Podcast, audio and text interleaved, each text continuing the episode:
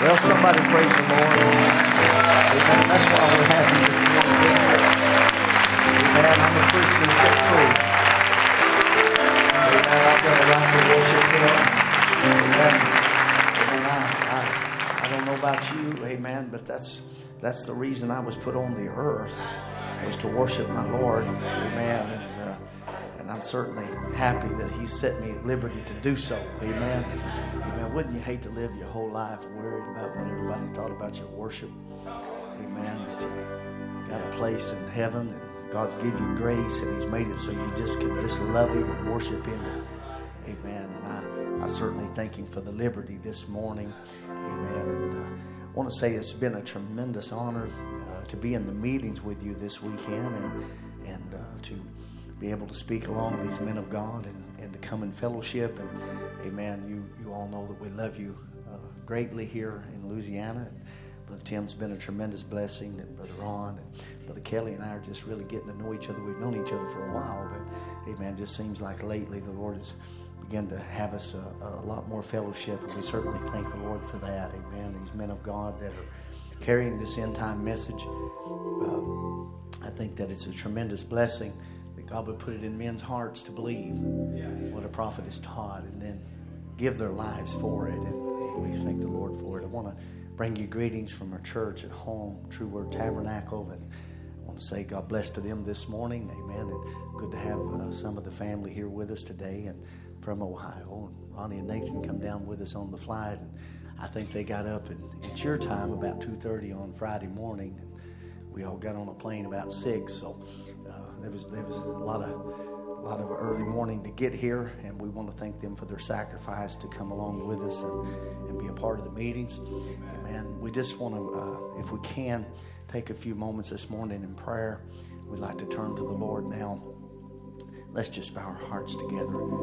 Father, we thank you today. We thank you for the opportunity, Lord, to stand before your chosen. Lord, here on this resurrection morning, Lord, we we come together these Sunday mornings, Lord, to commemorate and remember, Lord, that this is all because that you come out of the grave. A Gentile people didn't even have a right in the courts, Lord. But you bypassed all the traditions and tore the veil and invited us, Lord, in just by your blood. And we're thankful this morning, Lord, that's all we know. It's all that we can understand, Lord, is that you made a way. When there wasn't a way, you made one, Father. And I thank you this morning, Lord, that you would open it for, for your children. And as we would approach them this morning to speak your word, I pray you would bless this congregation. Lord, that you would pour out your anointing, that you would strengthen them, Lord, encourage them. Give us words, Lord, that would speak directly to their needs, Father. Now, Lord, as we commit this meeting into thine hands, we ask it in the name of Jesus Christ, we pray. Amen and amen. And God bless you. And if you would turn with me in the scriptures this morning to the book of Habakkuk, chapter 2, and verse 3.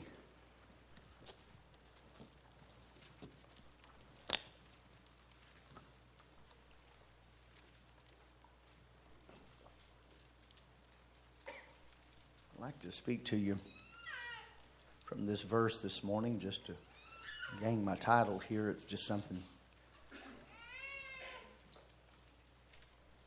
For the vision is yet for an appointed time, but at the end it shall speak and not lie. I, I, I think of this that God's visions are for specific times. And when they speak, they speak for themselves.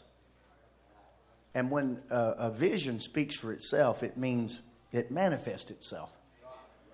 And this is the prophet saying here that it won't lie. In other words, it won't be just someone's interpretation of what God had said, but it'll be what he said coming to pass, so that the vision will not lie. Though it tarry, wait for it, because it will surely come. It will not tarry. We ask the Lord to bless His words. You could be seated this morning. I would like to take for a, uh, a text this morning. The vision will speak for itself.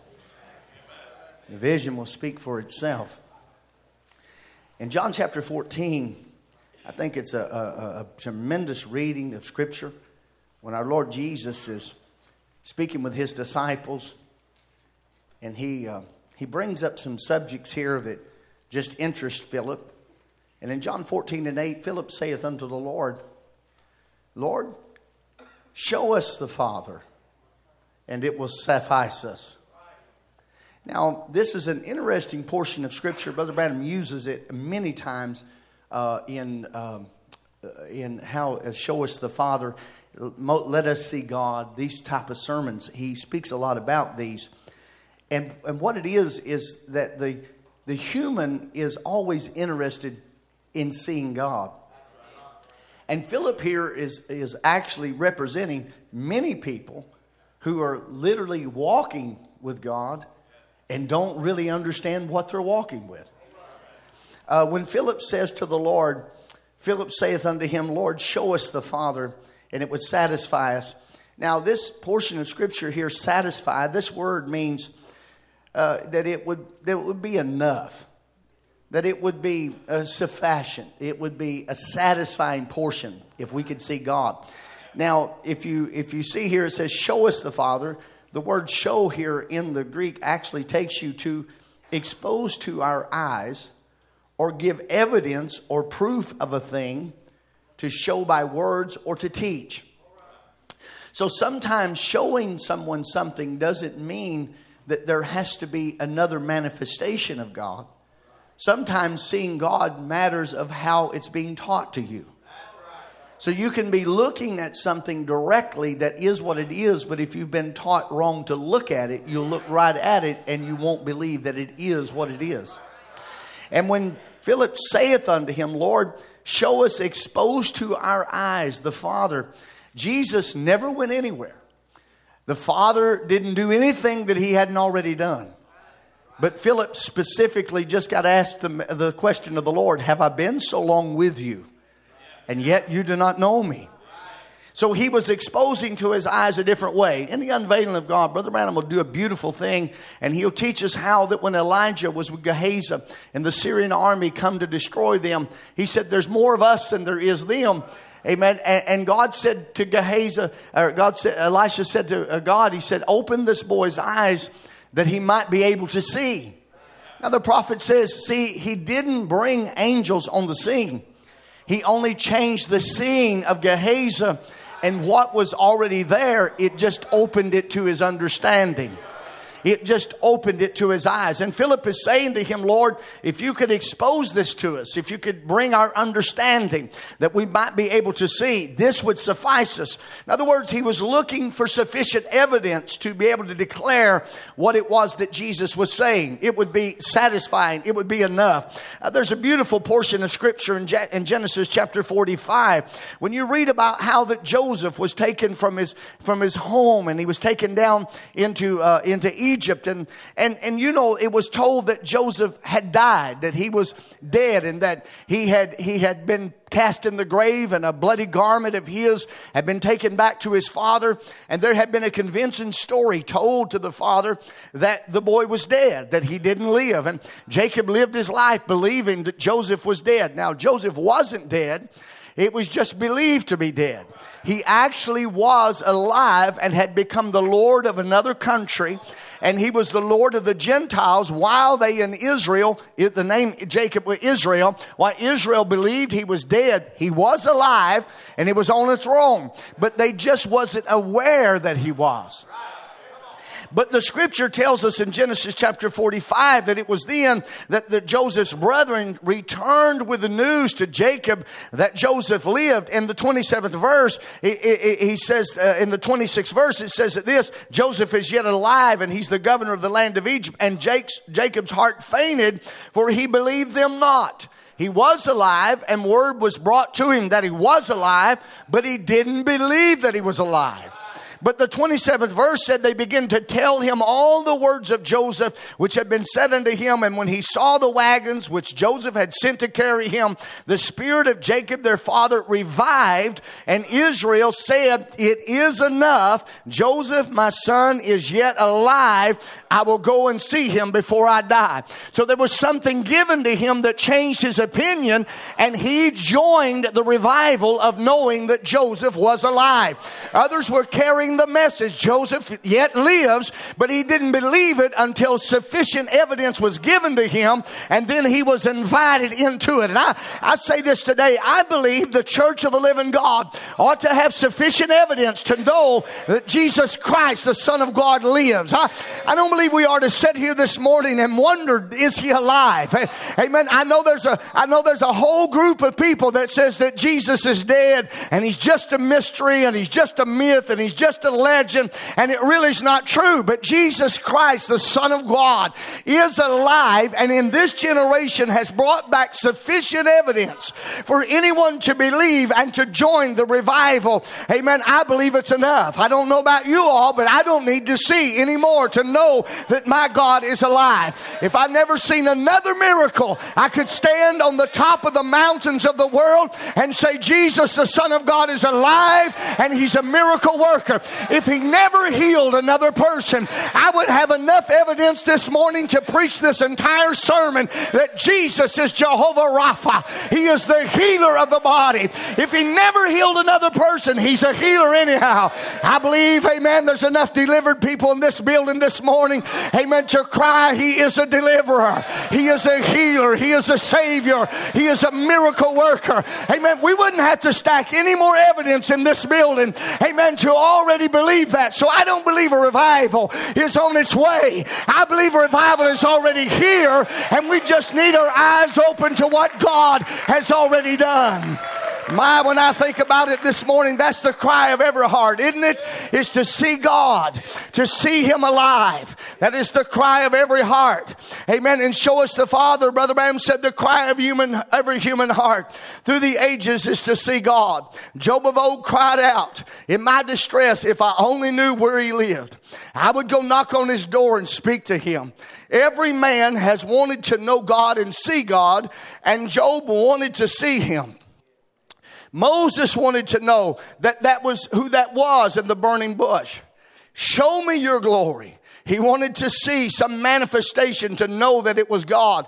And all of us do that. We all long to see something that's real, something to prove that God is. And, and to my humble way of thinking, it pleases the Father to show Himself or to manifest because He loves His children. Now, if we're going to see reality, the prophet of God tells us this in the Queen of Sheba that there is something that will quench a thirst. Our creeds and our denominations will never satisfy that thirst. Amen. It will never do it. You've got to find the reality of a living God. And the only way you'll ever do that is to be filled with His Spirit. See, that is the quenching of that thirst. It is the satisfying portion of the church, the all sufficient one that satisfies every longing. When a man leaves the things of the world and comes to Christ, he finds his all sufficiency in Christ. Now, I think it's powerful. The prophet will say it like this a Pentecostal experience is a reality of God. A Pentecostal experience is a reality of God. Let me say this creeds does not satisfy a hungry heart. Creeds won't satisfy. If a man's hungering for God, you tell him the Apostles' Creed, join the church, put your name, he's sprinkled or immersed, whatever you want to, but it'll never satisfy a hungry soul because they were predestinated of God to search for life. Do you see? God designed you to search for the life. And it's the only thing that will, that will cause a satisfying portion to the soul of a man. In, in the scriptures in Romans, we find out that there's two groups predestinated. There is two groups in the end time predestinated. In Romans chapter 9, it was here that Paul begins to explain, for the children be not yet born, having done any good or evil, that the purpose of God according to election might stand, not of works, but of him that calleth. It was said unto her, The elder shall serve the younger. And as it is written, Jacob have I loved, and Esau have I hated. Now, isn't it something that God, by foreknowledge, knew what he would love and what he would hate before it ever came? And the prophet of God said, See, what was going on is the birth was being predicted before it ever happened. So God was saying, One I'm going to love, one I'm going to hate. But it wasn't when they done something, it was before they was ever born that God declared this. And we find out that when Paul wrote this in Romans, talking about Jacob and Esau, he himself was prophesying of two groups in the end time. And the prophet of God said one will be an Esau group and one will be a Jacob group. Amen. One's going to love the supernatural, one's going to despise the supernatural. Jacob means supplanter or deceiver, but after finding and coming into possession of the birthright, he changed. Brother Branham said that's the carnal, changed. He was called Jacob, a prince with the Lord who wrestled with him. The carnal believer today, as long as I can go to a church and do what's right, what difference does it make? That's Esau's group. He still makes fun and despises the birthright. He doesn't care for it, but Jacob loved it.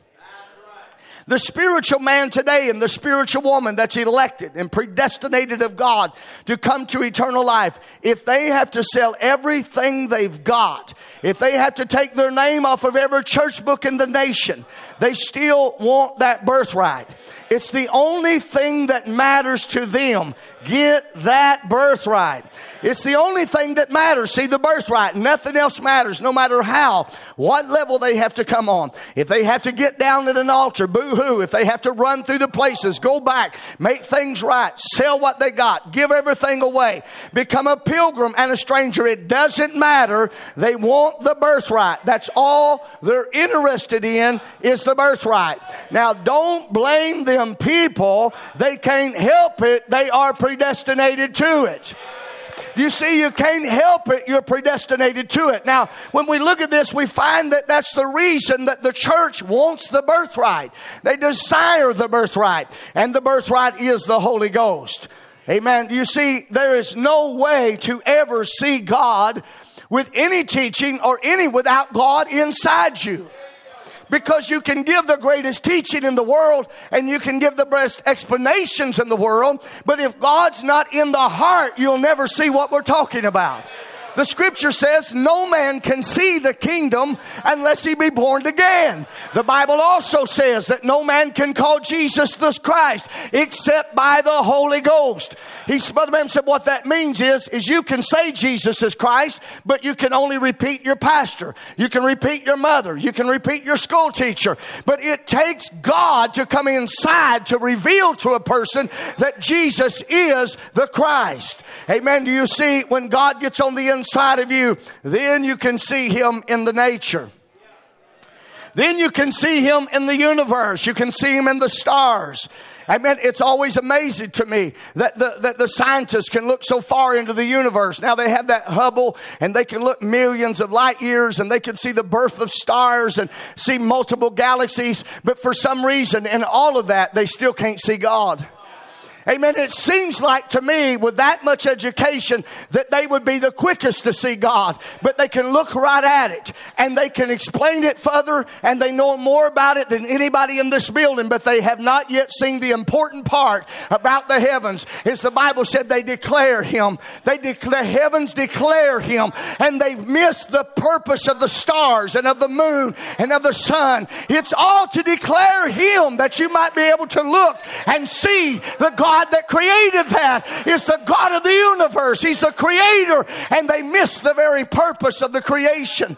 Amen. Do you see, when they look at this, they can look at the human body. And as you know, medical science is at a marvel at this time. And they can look right in marvels of the, of the, of the science, but yet they don't see God.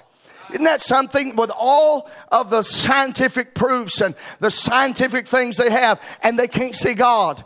Amen. You find out that they can, they can go into the biologies and they know more about trees and they know more about seeds and they know more about DNA than they've ever known in human history. And even in all of that, they still can't see God. Amen. It's amazing, but you can take an old hillbilly and put God in his heart and he can sit on a porch somewhere and he can see a canary fly down out of the heavens and land on a limb and he could tell the whole house, hey, right there, God. God's the life behind that little bird. God is the life behind the tree limb that's there. He's the life that's in the tulip. He's the life that's in the lily. Even Jesus said Solomon in all of his glory was not arrayed like the little lily.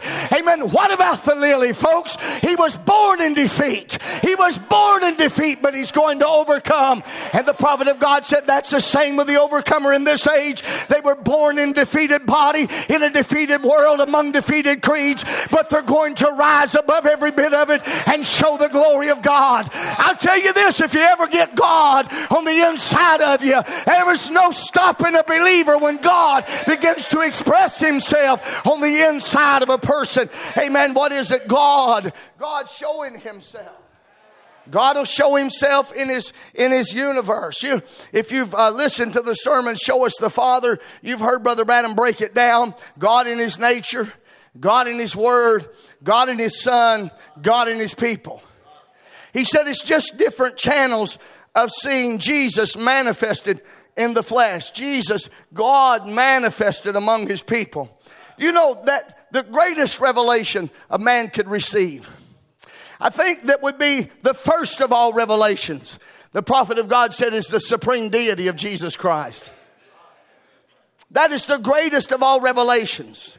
And believest thou this? Hey man, Brother Branham said that woman came to him and said, Brother Branham, he, she said, I got a problem with you. You put too much emphasis on the deity of Jesus Christ. He said, I hope that's all he finds wrong with me. I hope that's the only criticism he has of me is that I put too much emphasis on the deity of Jesus Christ. She said, Well, don't you know that he wasn't deity? He was just a man. He said, No, I didn't know that. She said, Well, it's written in your Bible. He said, If you can prove it by scripture, I'll believe it. So she said, When Jesus walked up to the tomb, he said, Jesus wept. And Brother Branham said that argument is weaker than the broth made out of a chicken that starved to death the shadow of a chicken that starved to death. Y'all understand that kind of language, don't you? Amen. In other words, it was real thin. It didn't have any substance. It had nothing to it. In other words, you can take a scripture and make any point you want to, but it, it, it, still don't mean that it actually has an argument. People can take scriptures and say that Jesus wasn't deity. Amen. But the entire Bible and the universe and the heavens all declare that he was God that he was the, he was deity. And I believe that the greatest emphasis of any man's life should be that Jesus Christ is deity. He was the son of the living God. I believe this this morning. I believe and do you now believe Brother Branham said he was either God or the biggest deceiver the world has ever had. Amen. People say, well, Brother Wayne, amen, y'all, y'all don't believe that stuff. Jesus was God. And they take some quotes and go way out there with it. Well, the problem is people get too smart. They get so smart that they turn dumb and they forget what they ought to know. The first question is Is he God becoming man or is he man becoming God? And I don't believe man become God. I believe God became man. I believe Jesus started out God and then he become a man. And if you get that answer first, all the other scriptures come together upon that point. It's what it was to declare. You've got to get to the first base. And Brother Branham said the greatest of all revelations is the deity, the supreme deity of our Lord Jesus Christ. You can't get to first base till you believe that. Now look at the power of this now. He was God, his blood was divine. Almighty God overshadowed the Virgin Mary and created the blood in her womb, and that brought forth the Son, Christ Jesus. And God condescended and lived in that body. God, Emmanuel, made flesh and takes away sins. Now, here's the prophet telling us the blood was divine. You said, Preacher, what do you mean? I mean, there's a group of people that actually believes, amen, that Jesus was the Son of God and the son of Mary. Some people believe that Mary produced an egg and God brought the life to the egg, which makes him Mary's son, which lets a, a group, a religion, amen, exalt Mary to a place of deity. Is that right? Amen. But but now you gotta you gotta be, be real here. Amen. Mary did bring forth the word, but it had nothing to do with her. She just loaned the body to Almighty God. It was both male and female that came into that body, just like the original creation. When God created male and female, it was Adam and Eve. And so when God came into the womb of a woman, there was a bride involved in the original creation of the Son of God. You're not just an afterthought, but in the beginning you were there. And when God came into the earth, you were there then because supreme deity was coming into the womb. The Bible says, Suffer not my Holy One to see corruption, neither his soul in hell. He was not Mary's son, he was the Holy One of God. He was the Holy One of Israel. Hear you, O Israel, the Lord thy God is one Lord. My goodness, my goodness. Amen. Now it's amazing to me because this should be this should be the first base.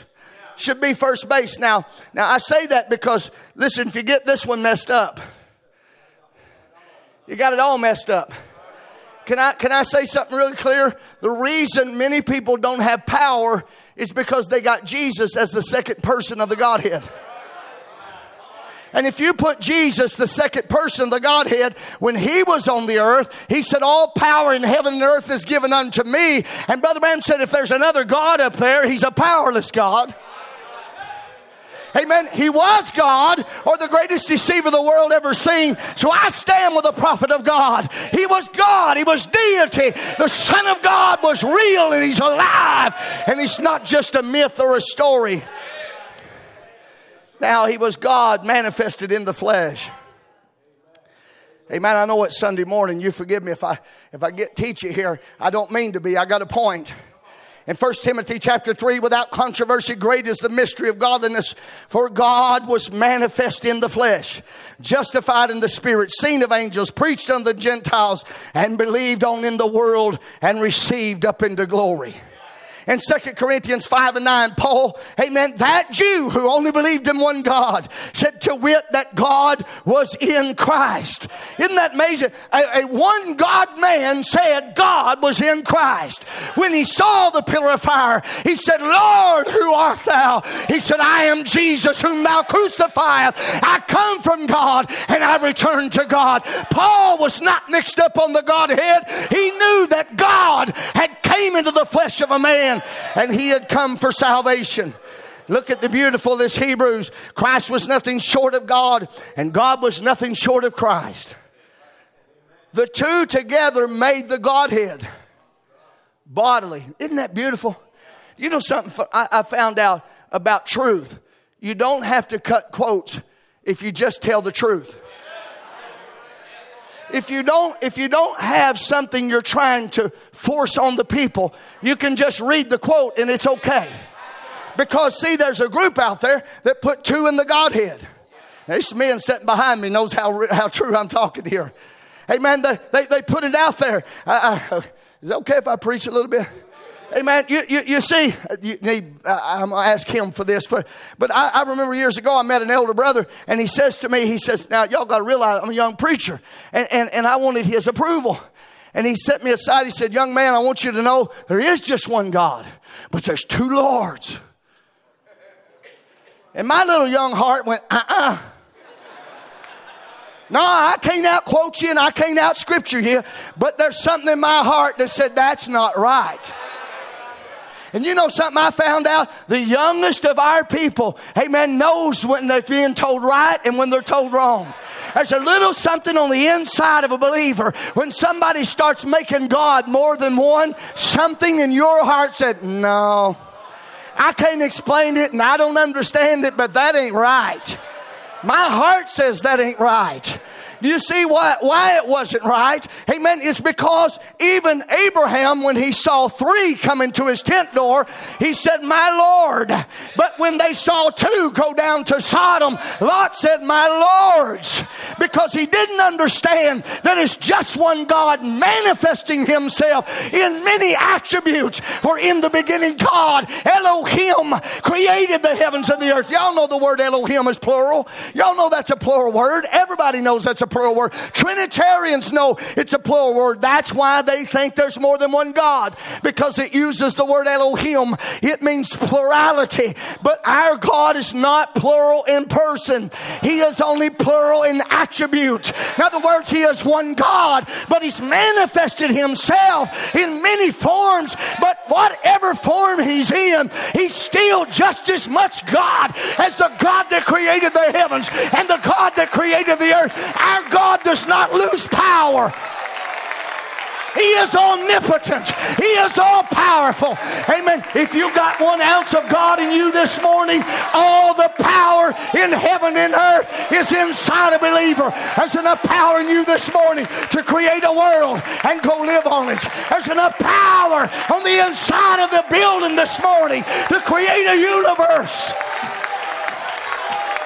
I believe it, brother. I don't believe we need a new world, but we do need a new atmosphere. And I believe right here this morning, as sons and daughters of God, you can create an atmosphere where all things are possible.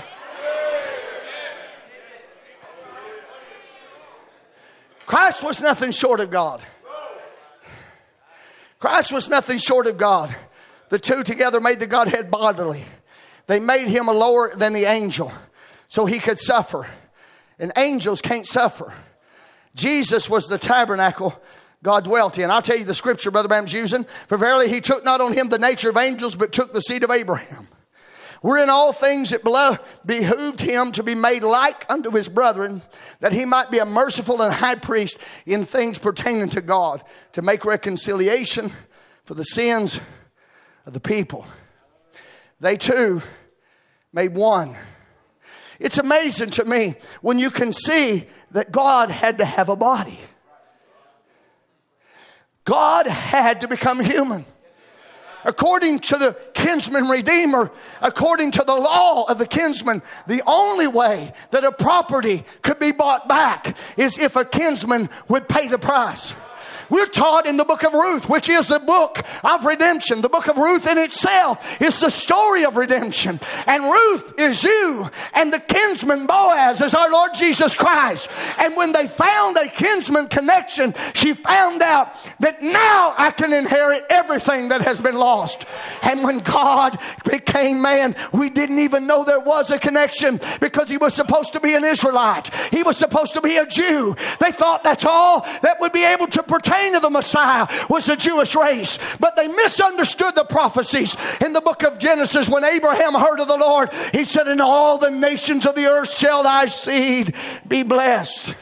Isn't it amazing this morning that he brought blessing to the human race? Not just one race, but to the human race. Amen. This explains why God became flesh. It's amazing. Brother Branham says it like this My beloved friend, it's a revelation. Jesus said, I and my Father are one. How can they two be? They're not two. Isn't that something? It's a revelation. Now, watch what he says. He's nothing less or nothing more than God. He was a man, a house that God dwelt in. He was a dwelling place. In Isaiah 9 and 6, for unto us a son is born, unto us a son is given. The government shall be upon his shoulders. His name shall be called Wonderful Counsel, the Mighty God, the Everlasting Father, the Prince of Peace. And of his increase of his government the peace shall be no men upon the throne of David, upon the kingdom to order and to establish it with judgment and with justice from henceforth. The zeal of the Lord of hosts will perform this. In Isaiah 7, it said he would be a virgin born son a virgin would conceive so when you when you when you start thinking about who jesus is now you gotta you gotta think about this a moment you say who is jesus well ask his mother that was in this life. Mary was the one that bore him. And Mary said, The Holy Ghost come upon thee. When the angel spoke and said, The power of the highest shall overshadow thee. Therefore, the holy thing which shall be born to thee shall be called the Son of God. Isn't it something when Jesus spoke unto the Pharisees, he said, He said, What think ye of Christ? Whose son is he? Brother Branham preaches an entire sermon, What think you of Christ? And then he starts asking people. So if you ask Mary, she would say, Hey, look, it was the power of God that come upon me and overshadowed me. He's the Son of God. If you ask John the Baptist in John chapter 1, John said, I saw the dove come down at the river and I bear record. He's the Son of God. Amen. If you go into the scriptures and find that God Himself in Matthew 17 said, This is my beloved Son. Hear ye him. Amen. Then this morning, amen, the Unitarians are wrong and the Trinitarians are wrong. You say, What's right? God is right. He said, I am the way, the truth, and the life. And no man coming to me set by me. Can't go to God without Him. Now, I, I, I, I don't really mean to be in this portion. Just, just bear with me a minute. Jesus and God being the same person can only come through revelation. And the whole Bible is built on this revelation. Now, what was Jesus manifested for? To show God. The world needed to see God. His whole purpose of being there was to show God and Philip was talking to him and had been with him and missed the whole purpose of him being there. If you would show us the Father, and I love how Jesus said, Have I been so long with you? And you have not recognized the words of the prophets yet? You've not recognized Isaiah's words in me? You've not seen that I am fulfilling Malachi and Moses' prophecies and Ezekiel's prophecies, for all the prophets were fulfilled in him because he was the manifestation of the words of prophets. It wasn't Isaiah standing talking to him, it was the words of Isaiah in the flesh. It wasn't Ezekiel that morning, it wasn't Elijah. It was their words that had come from God had took on flesh. In Colossians 1, the Bible said he's the image of the invisible God, the firstborn of every creature. In John 1 and 8, it said, No man has seen God at any time, the only begotten Son, which is in the bosom of the Father, hath declared him. And in Colossians 2 and 9, it said, For in him dwelleth the fullness of the Godhead bodily. My goodness. Brother Branham said, Here's the secret. He was a God man. You said, Preacher, what is the secret behind Jesus Christ? He was a God man. He was all God and he was all man. So if you prove to me he was man Amen. He was kinsman to the church. If you say he was God, I say amen. He was the redeemer of the church because God alone could redeem man, but only man had a right to bring back the church to its original position. And Jesus was all God and he was all man. It was the pillar of fire, amen, that had put itself into a human body and fulfilled the words of the prophets. In the beginning was the word now, now you, you, you, I think it's amazing where John says it. In the beginning was the Word. And then here comes along Brother Branham. He said, But what was before the beginning? But what was before the beginning? In the beginning was the Word, but before that, before He spoke, it was just God. And then when God began to speak, He began to condescend Himself towards man. And the first stage towards man was that pillar of fire. And that pillar of fire in the same was the beginning with God. And the 14th verse said, And the word was made flesh and dwelt among us. I love how it says, And we beheld the glory, the glory as the only begotten of the Father, full of grace and full of truth. Now we find out this is the truth. He was the promised word to Mary. He was the promised word to Mary. He made himself manifest. God was manifest.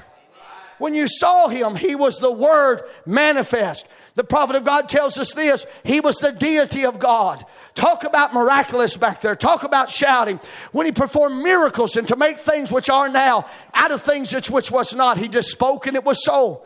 And that same power, that same Christ, let the fundamentalists, let people deny the power of God and say it's wrong.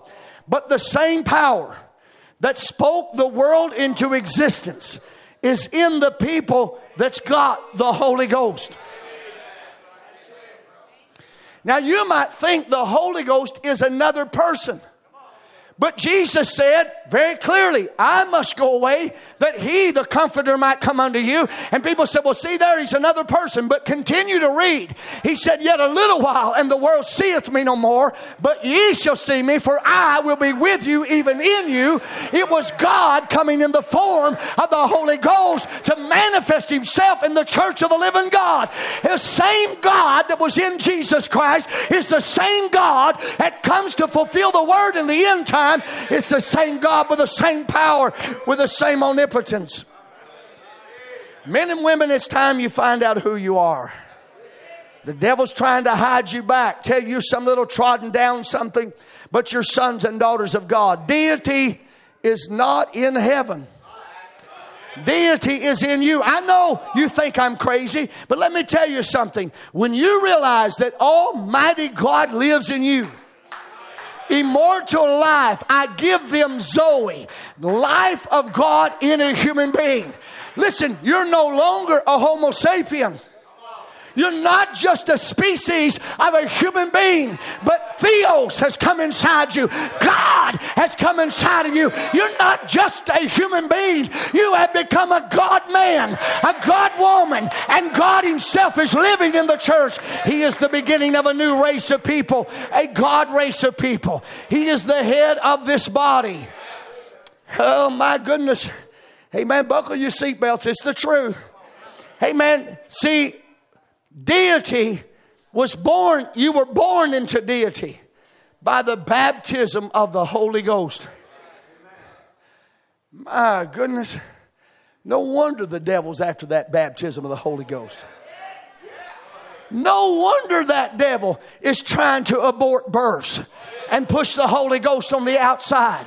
Because that devil knows assuredly that if this church gets born into the same deity that was in Jesus Christ, he took a whipping at every turn. He took a whipping at every turn with Jesus. And let me tell you this Jesus was the Son of God, and he's not marrying a cat or a dog. He will never be unequally yoked. But whatever species he is, that's the same species he marries. And if he's the son of God, you're a daughter of God. Both bride and bridegroom, amen, comes from the same species, comes from the same race. Listen, God is not making you a new species. You always were a part of God from the foundations of the world. You were in God back there, but now it's coming to light who you are. You were born into deity by the baptism of the Holy Ghost. So the Holy Ghost ain't something to make fun of. The Holy Ghost ain't something to thumb your nose at. It's not something to say, oh, that's just some little thing that used to be. The Holy Ghost is God coming into you and birthing you into deity and giving you the power as a son or daughter of God to create worlds, to speak the word, to cast out devils. He is empowering the church. Come on, church. This is an apostolic age. Somebody said, well, it's the bride age. And I preach it all the time. It's the bride age. Bride age does not mean it's not apostolic. Bride means she's the fulfillment of every promise that was written in the New Testament. If you take one promise out of this bride, you don't have a perfect bride. And He's not here to marry a bride without an arm. He's not here to marry a bride without a head. He's not here to marry an imperfect bride, but He's made her up from the feet to the head. And she's now standing perfect as the Son of God was perfect. The bride is perfect. Come on, you know it. Michelangelo never said to his image of Moses, Speak until it was perfect. And when it was perfect, he struck it and said, Speak. That's why a prophet would stand at the end and say to the church, Speak, church, speak, church, because the Alpha has become the Omega. The same seed that went in the ground has come back again as the church of the living God. You call her anything you want to. I'll call her the bride of Jesus Christ. Deity. He's here. He's here now. Somebody said, Where's he at? Have we been so long with you? Have we been so long with you? Has this bride been on the earth for the last 50 years and you've not known her yet? Say, Oh, preacher, you're getting in trouble now. No, I know right where I'm standing. I'm standing with a word prophet. Jesus Christ is the same yesterday, today, and forever. So, so Brother Wayne, hey man, I know, I know there's manifestations of the Spirit, but you're missing the greatest one. The greatest manifestation is not the gifts of the Spirit. The greatest manifestation is this word becoming developed perfectly in a bride church. It is a miracle that you're sitting here and agree with every word the prophet had to say. It's a miracle this morning. Now, now listen, friends, by saying that, there's a group that'll take that and they'll start banging against the gifts. Amen. But you gotta, you, I hate war. I just hate war because it, it, it messes up everything. It just messes up everything. And, and, and, you, and you get good people that are being hid in, in what should be safe places. And then those safe places are bombing against the word. And you got to be so careful. You say something about gifts, there's a whole crowd going to worry now. Is he against the gifts? Let me tell you what I stand for. I stand for all nine spiritual gifts in the church because that's what a prophet stood for. And if you say they ceased, you have found yourself in conflict with a prophet, a prophet of God. Come on, church. It's the truth. Amen. But the gifts that have manifested have been gifted in a portion throughout the ages. But the greatest manifestation of God is the bride herself. It is the unveiling of God, not in prophets, not in Jesus, not in the past of ages, but inside you. He is here and now. Now, now watch this. Here's a prophet's words. What makes the people cry and shout and go on? What's the matter? It's the Holy Ghost moving in them. If they could only realize it, they would embrace Him. Isn't it something that He would move? And some people say, well, we don't want to identify with them tongue talkers. That's no different than when Jesus walked down there in that room and all of them Pharisees wouldn't have nothing to do with Him because they didn't want to identify with him. But see, what they done is they done they done a good job actually. If you go back and watch the Pharisees, they done a good job. You know what they did? They made Jesus the outcast. Now watch this. They made him the outcast. They made Jesus the fullness of the word. They made him the outcast. And they would have had it pulled off, but there was that one woman that was that one woman and her bottle of oil. And even Judas was hiding under the cover of worrying about the money and said, Listen, we got all these poor people. Why are you pouring that out on him? But the Bible said his purpose in saying that had nothing to do with the poor. Amen. Amen. His heart was wrong. Come on, church. And people will start banging against the moving of the Holy Ghost. Their heart ain't true. They're not telling you the truth. They got personal motives. There's jealousy working behind the scenes. Amen.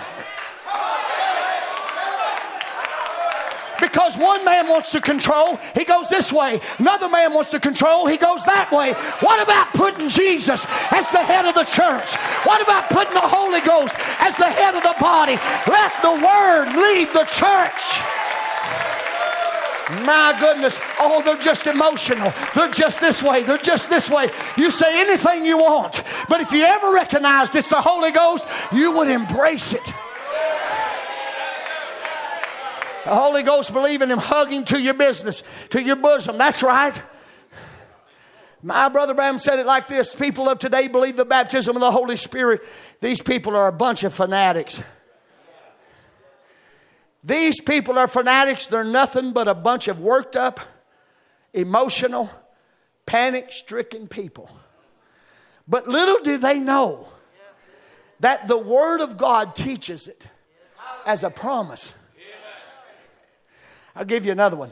Are you ashamed of the Pentecostal experience? That's being ashamed of Him being ashamed of his word because that's his word made flesh in you. I love it to see the fulfillment of God and to see the reaction to the fulfillment. When you were here in the scripture in Luke 19, we all know the great prophecy looking in a rearview mirror, 2020 vision.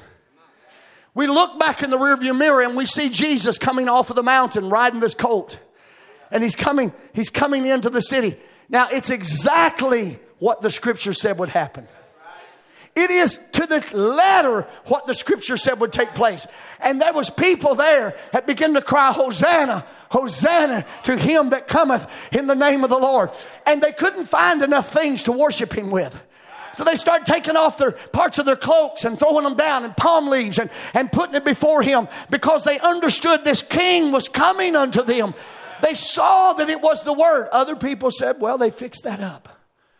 You know, he arranged that with his disciples and, and, and, he had them do it a certain way and they told the people to do. See, some made a story out of it, some made a myth out of it. But it was exactly what the prophet said coming to pass. But when it come to pass, it brought such a stir that certain people just couldn't get with that. They just couldn't let that be. Watch that. Brother Branham said it like this. I can imagine those people, they begin to say, You're interrupting our church service with all this noise. Do you think that stopped them people? Do you think that stopped them people looking at Jesus, writing to them on the word of the age they're living in? No, that didn't stop them because they knew what it was. When they began to say, Who is this? What is this? What's this about? Amen. What is it? Brother Branham says it like this it's a living Christ among his living people.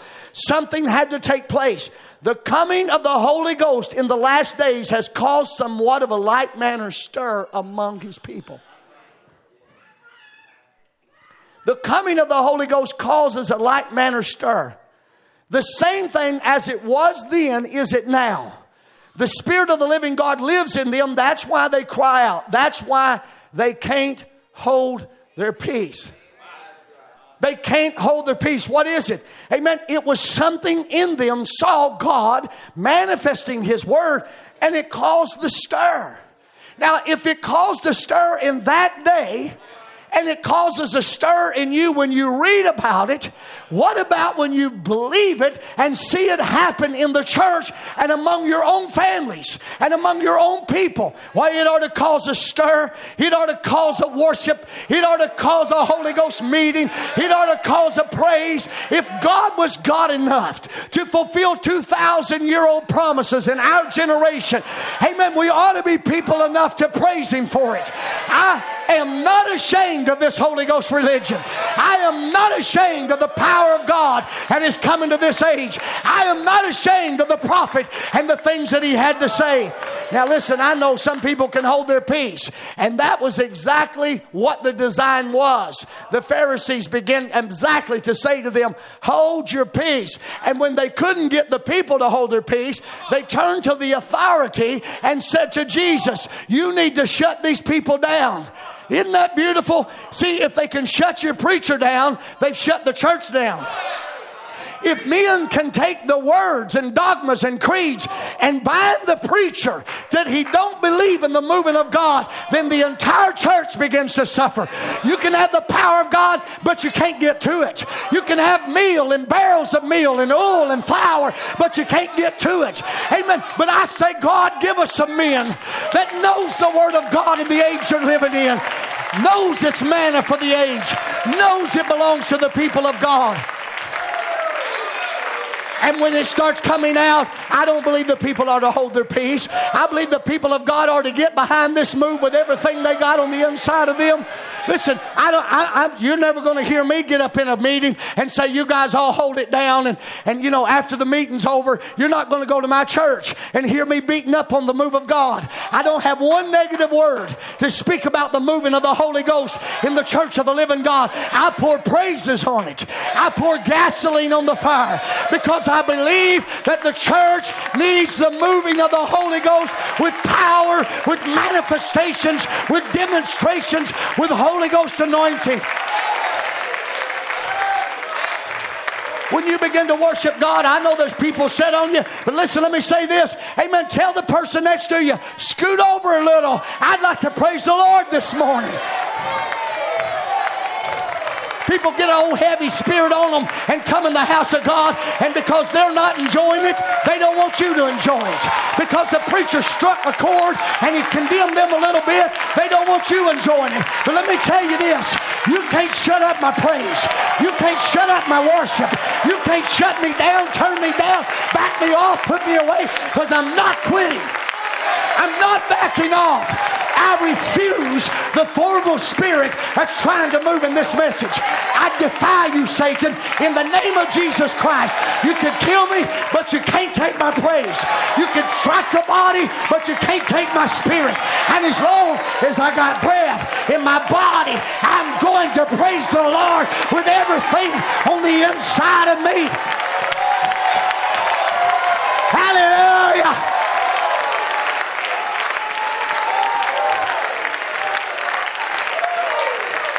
Hallelujah. Yes, sir. Won't you tell that devil right now, you ain't going to take my praise. I know what he's doing. Trying to settle in on the church and trying to take everything you got away from you. Man, I don't think I don't think it's time for it. I don't think this is the time to put your weapons up. I don't think this is the time for it. Friday night, Friday night, how little did I know what was going to happen. But Friday night, I told you Netanyahu said, I'll stand alone if I have to. And I'm not going to give up one inch of ground to make peace with these Palestinians. He must have heard my sermon. I don't know how he got it. Amen. But he wouldn't give it up. And you know what they done? They attacked. Brother, they made a real mistake. They should have left Israel alone. Devil, I want you to hear me. You should have left me alone. You should have stayed off of my back. You should have left me alone. But I'm going to preach this Holy Ghost gospel stronger than I've ever preached it. I'm going to stand for the move of God stronger than I've ever moved. Amen. For the move of God. I think it's time. You know, I was reading this morning. It said Netanyahu was going in, and the first thing he was going to do is recover the hostages out from under that thing. He was going to recover the hostages, and every action he made was a defensive action to defend his people. And once they were out, come out of her, once they were out, once they were out, he said the, the offensive will come then. It will turn from a defensive action to an offensive action. And if you think that Israel is mean in defense, you ought to see their offensive line. Brother, amen, they're coming in now. Amen. They're coming in now. They got atom bombs over their church. They got warplanes. They got missiles. They got everything they need to protect themselves. But, brother, when they take that after the enemy, they don't have nothing they have to hold back. And I say it's time. Men of God, don't hold back in this time. This is the greatest battle that was ever fought. We need every man. We need every woman. We need every child. We need everything we got. It's wartime in the church of the living God. I hear people say it's war, it's war. Well, if it's war you want, it's war you can have. Amen. But I don't expect me to fight with my hands tied behind my back. This is how I fight my battles. God has given us a weapon of warfare in this age. Listen, we are not playing now. We have the precision sword of a prophet of God. And you think about this a minute. Israel over there, amen. Israel this morning is turning to offensive actions. That means the enemy is not safe anywhere. That means if they catch him in Israel, or they catch him in Palestine, or they catch him in Iran, it doesn't matter where the enemy is at. They're going to attack the enemy. And I think it's time for the church of God to charge into this enemy that we have found in this age.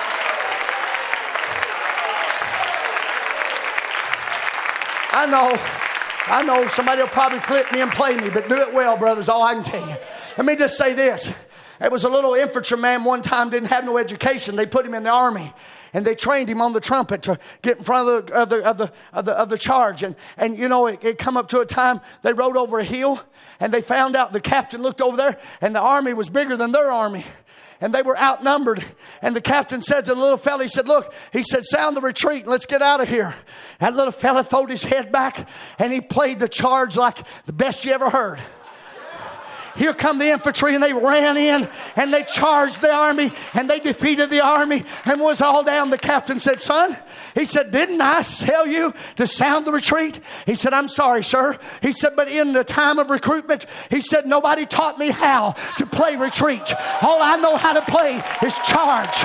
And when I come up preaching this message, William Branham never taught me how to retreat. He said, Charge, charge the enemy, charge him in every which way. And I believe the church of the living God, it's a charge that we need in this age. Charge the enemy. Come on, mama, take that baby back. Come on, mama, take that baby back. Come on, young person, take your joy back. Take your life back. Take back everything the devil took from you. Every time, every time the word starts being fulfilled, the devil starts seeing the move of God and condemns the move to make it the devil. Now listen, I, I have to I have to sit here this morning and go through a prophet's words. And Brother Branham said when that happened on the day of Pentecost, they asked a couple questions. What meaneth these things? Who is this? And what is this? And Brother Branham said Peter answered it all by scripture. He took the scriptures of the, of the Old Testament and began to tell them in Acts chapter 2 this now is that which Joel prophesied. Now, can you imagine the people that thought they were mad were literally seeing Joel's prophecies living in humanity? I, I, I think of this Brother Branham, Brother Branham talks about this, and he talks about he talks about churches and people getting starchy. He said it gets to a place where some little fella break through in a meeting and speak in tongues or shout a little bit or do something. He said the rest of them are all gander and look. What was that? I wonder why. That must be a fanatic visiting the meetings. You know that's the truth. Some little poor saint step in, get happy, and raise their hands and cry and praise the Lord. Somebody who will holler amen preaching the gospel. Rest of them will turn and see what he said. That's Pentecostals. What's the matter? Watch the prophet now. You're patterning after the Methodist. You're patterning after the Baptist and after the Catholics. And Catholic patterned after hell. It's a pattern designed from hell. Woo! I don't want that pattern. In Matthew 25, there's, there's 10 virgins, isn't there? Five wise, five foolish. How many knows the five wise were the bride? Of course, that's what Brother Branham said it was. It was the five wise virgins is the bride. How many knows they were elected to begin with? They were elected bride. They were. And the prophet of God said, You know the difference between the two? He said, God laid the pattern over them. And he said, Some fit the pattern and some didn't. And the ones that fell in the pattern were the wise virgins. You see, there's a different pattern out in the world, but the pattern don't fit on the church. It's not our pattern. It's not who we are. Look what the prophet says. Amen. Mary, when she received the word. Now, you, you know these quotes very well, but let, let's, let's, just, let's just preach a minute.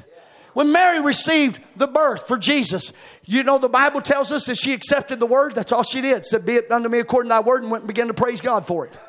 So somebody got a hold of that and said, See there, that represents the new birth in the end time. When they totally know that's not scripture when they, if they had to be honest, they would know the Bible said Mary went into the upper room with all the other 120 and received the new birth like they did by the baptism of the Holy Ghost. And she spoke in tongues and danced and got drunk. Amen. Just like the other 120 did. So it's not honest. Come on, church.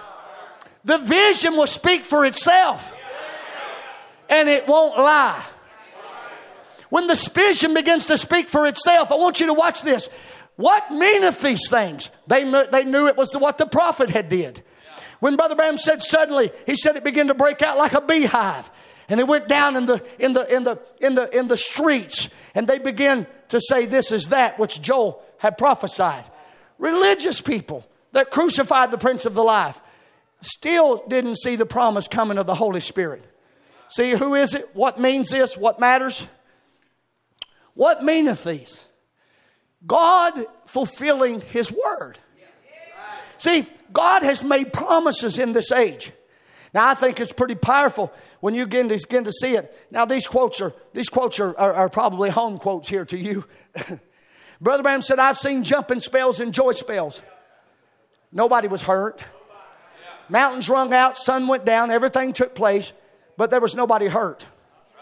Brother Branham said, "Jumping spells and joy spells ain't hurt nobody." Let me tell you what hurts somebody is when men who are supposed to be in authority put the restriction on the people that something's done wrong when they jump or shout. But a prophet said jumping and shouting never hurt nobody. If we're going to be word preachers, let's preach the word. See, there was nobody hurt. I've seen meetings where the power of God was revealed to the people. That they were free from the world and the things of the world, and the joy of the Lord filled that congregation. They stood and screamed. Y'all ain't never done nothing like that here, have you? They stood and screamed. We just was in a youth camp just the other day, and the place was packed with youth. I don't know, maybe there was about 900 people there. It was probably 700 youth at least, wasn't there? And, and these men of God come up there and preach. We got some of the Ohio people. Some of you, how, how many was in that meeting? Amen. We got a bunch of witnesses right here. And when the word of God was preached, the people standing and screaming and shouting. I seen one little girl, she got so full, maybe here, I don't remember where she's from. She got so full of the Holy Ghost, she was down there like a little girl in a field. Just dancing in the spirit like a girl, standing in the lilies with the sun shining. She was just happy. Because five minutes of her life, every nervous spirit, every anxiety, every feeling I'm not enough, every feeling I'm, I'm, I'm pretty, I'm ugly, all that was gone. And she was just standing enjoying the presence of God. Why, why, why would we take it away from them? Why would we take it away from them? Why? God's going to ask you why. God gave it to them so they wouldn't want drugs. God gave it to them so they wouldn't want alcohol. God gave it to them so they wouldn't want immortality. God gave it so they wouldn't want it. I say, God, pour out your spirit upon the church of the living God. Let us enjoy.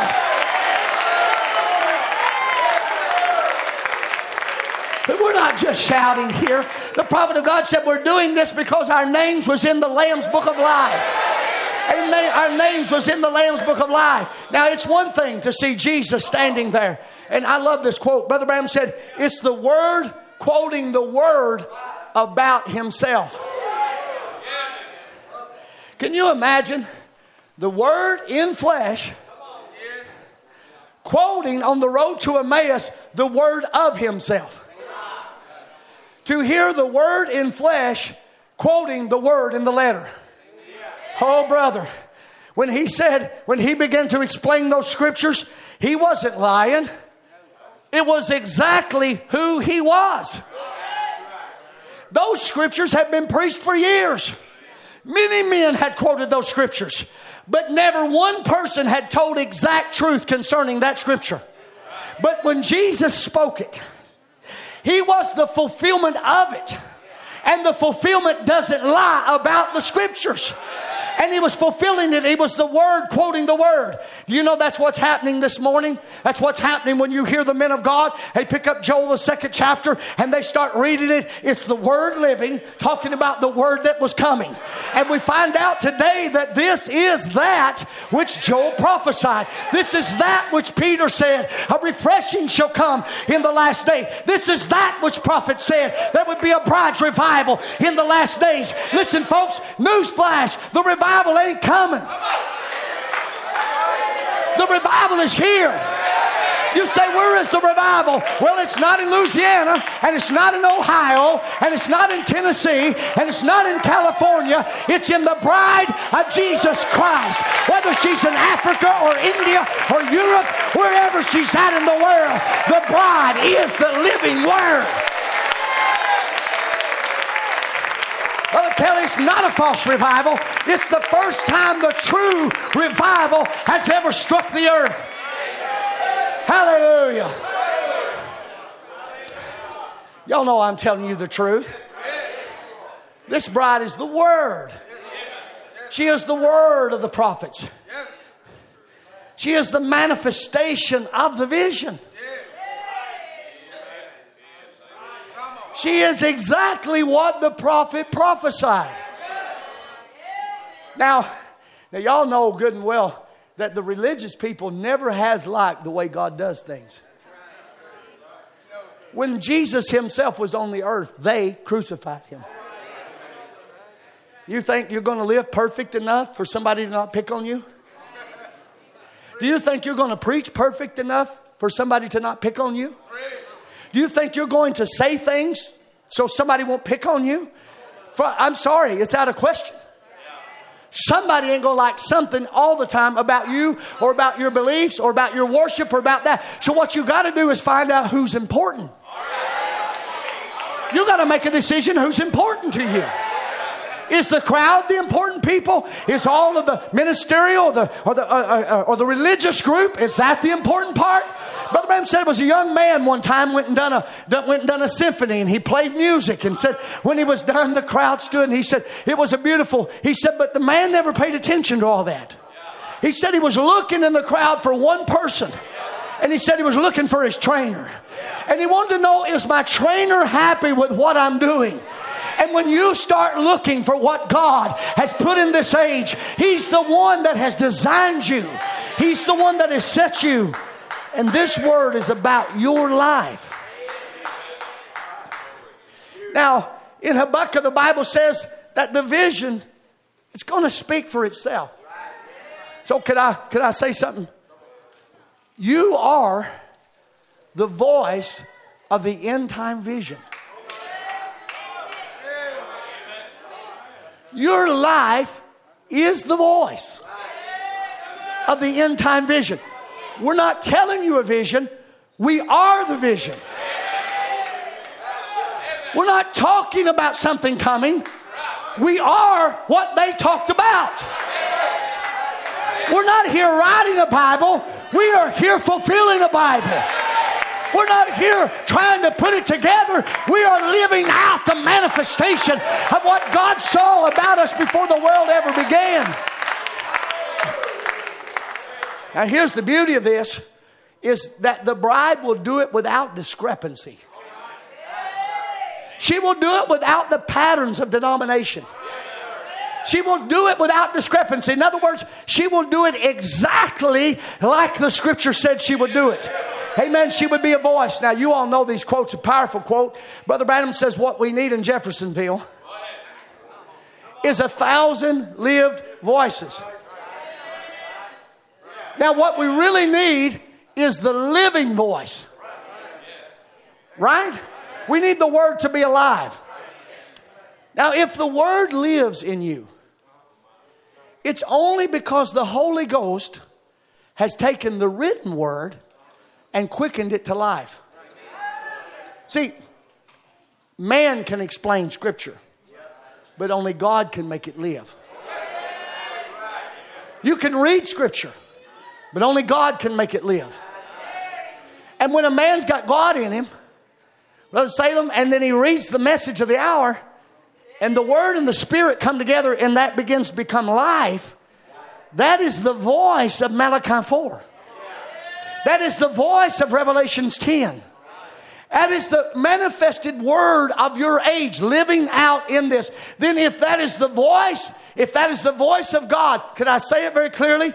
That's deity speaking. You, this is this this church, this bride of Christ, is deity itself speaking. It is thus saith the Lord. It is the voice of the blood. It is the voice of the blood. In Hebrews 12, the Bible said Jesus is the mediator of a new covenant, the blood sprinkling, that speaketh better things than that of Abel. Do you see? Abel's blood was in the ground, and when God started talking to Cain about it, Cain said, I, I, I don't know anything about it. But God said, But the blood of thy brother speaketh back from the ground. In other words, can we put it in today's language? Your brother's blood's on the carpet and you were the only one in the room. The blood speaks somebody killed this boy. The blood says there's been a death here. And the blood was actually blaming Abel or Cain for the death. So the blood was a blood of vengeance, it was a blood of accusation. It was a blood of condemnation. Brother Branham said no different than when they had the blood of Kennedy on their hands. They couldn't get it off. The blood spoke that he was the killer. The blood was on him.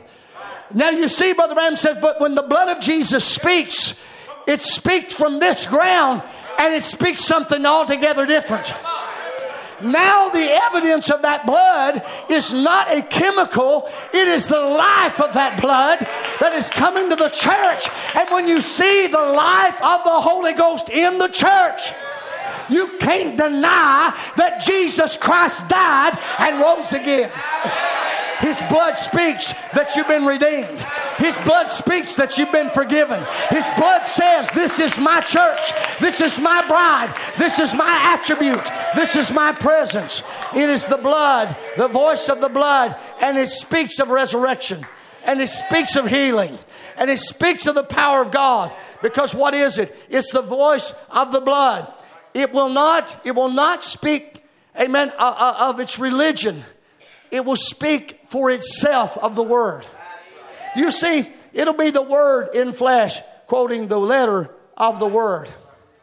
Now, this bride, this bride, if you can look beyond the criticism, you're going to see the words of the prophet. If you can look beyond the criticism, you're going to see the words of the prophet. You're going to see God's manifestation of His word living in a people. When I look at this, I find out that this manifestation is coming. And the prophet of God said it like this Christ lives in you, his living word lives in you, showing that all the accounts of the Methodist and the Baptist and the Pentecostal ideas and everything has been stricken off. See, the blood speaks that there's been an abstract to your life. And all of the old ideas have been taken off of you and you're standing there manifesting the scripture without the lie of denomination or the tradition of church or the tradition of, come on now, we get in family traditions, we get in church traditions, we get in ideas, amen. But think about this that God is offering us the ability to manifest this message without our family history. Oh, brother, I don't think you know what that means then that means you don't have to be your dad. You don't have to be your grandpa. You don't have to be your mom's dad. You don't have to be your mom's daddy's dad. You don't have to be in the heritage of whatever it is that has captured you. Now, there's probably people sitting here right now that was born illegitimately and came into this earth. And there's a whole host of people out here that says that right there has just disqualified you from promises, from truth, from there. But you know what the prophet said?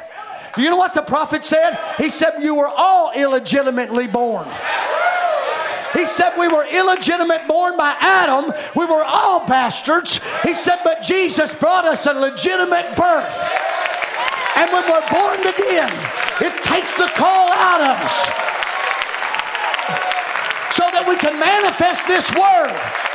Without our genetics, without our family history, without the accusations and the accusing. Come on, let me preach to you a minute. You've used your family history too many times.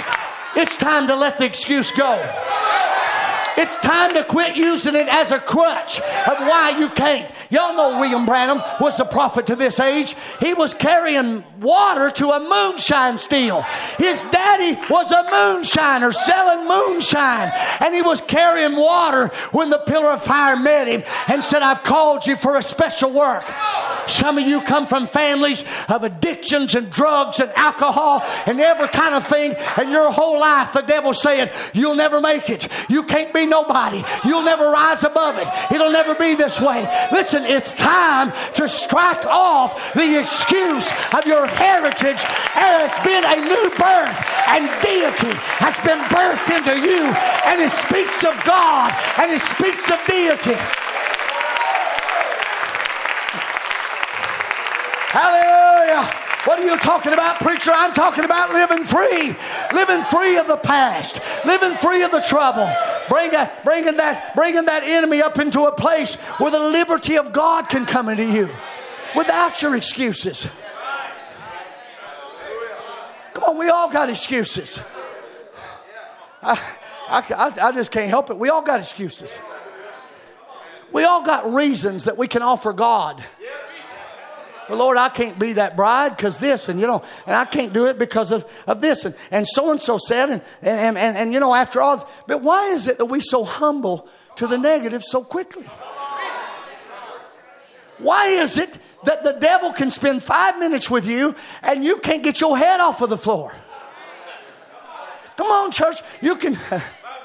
Well, I'm shifting gears here. You can come out of a meeting like this and on your way home get a text you don't like. And somebody say a little something that makes you feel less than what you are, and you'll throw your head down like that. And then by the time you get here next Wednesday, Timothy will look out there and he'll go, What's wrong with them? What happened to them? They were shouting Sunday morning. Amen. But something happened and some little something took place in there. And within minutes, you bowed to that thing and humbled your knee to some negative spirit that ripped away all the victory, ripped away the grace that put in your life. But let me say something to you this morning. God never intended for you to live in a realm where every devil had access to you and every, every text and every little word that somebody had to say to you. Amen. You should be in a realm this morning that to step behind the the veil of God and say, Only the word's going to affect my mind. Only the word's going to affect what I'm going to do. God said I could do it. I can do it. God said I can believe it. I can believe it. God said I'm the bride. I'm the bride. It's time to agree with the word.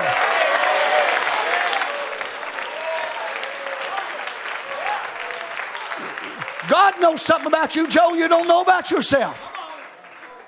God knows things about y'all. You don't know about yourself yet. But if you stay under the word, it'll start developing every attribute that God had before the world ever began concerning you and your life. You know, you, you, you, you, you gotta, you gotta wonder who you really are if the devil has spent this much time working on you. You really have to stop and ask yourself, who really am I that the devil would spend so much time trying to tear down little old me. You got to wonder what Israel is to them that they just keep going and going and going and going. Why do they not leave Israel alone? Why won't they leave Israel alone? Amen. Why don't the devil just leave you alone? Because you're the holy ground of Almighty God. It's the place of worship. It's the place of the blood, it's the place of manifestation. It's where the devil went to in the Garden of Eden. That's the only way he could get in. He tried to go to the woman. You know, it's amazing. It's amazing to me of the things when the scriptures start saying little things, the vision speaks for itself. And I'm just going to have to preach it to you because I ain't going to have time to go through these notes. It's amazing to me when the scripture says it'll speak for itself and it won't lie. So there is something part, some, some substance of you that this word represents that did not get uh, related to you in your birth from your mom and dad. Because the prophet said you bypassed the theophany and came into this earth without knowledge.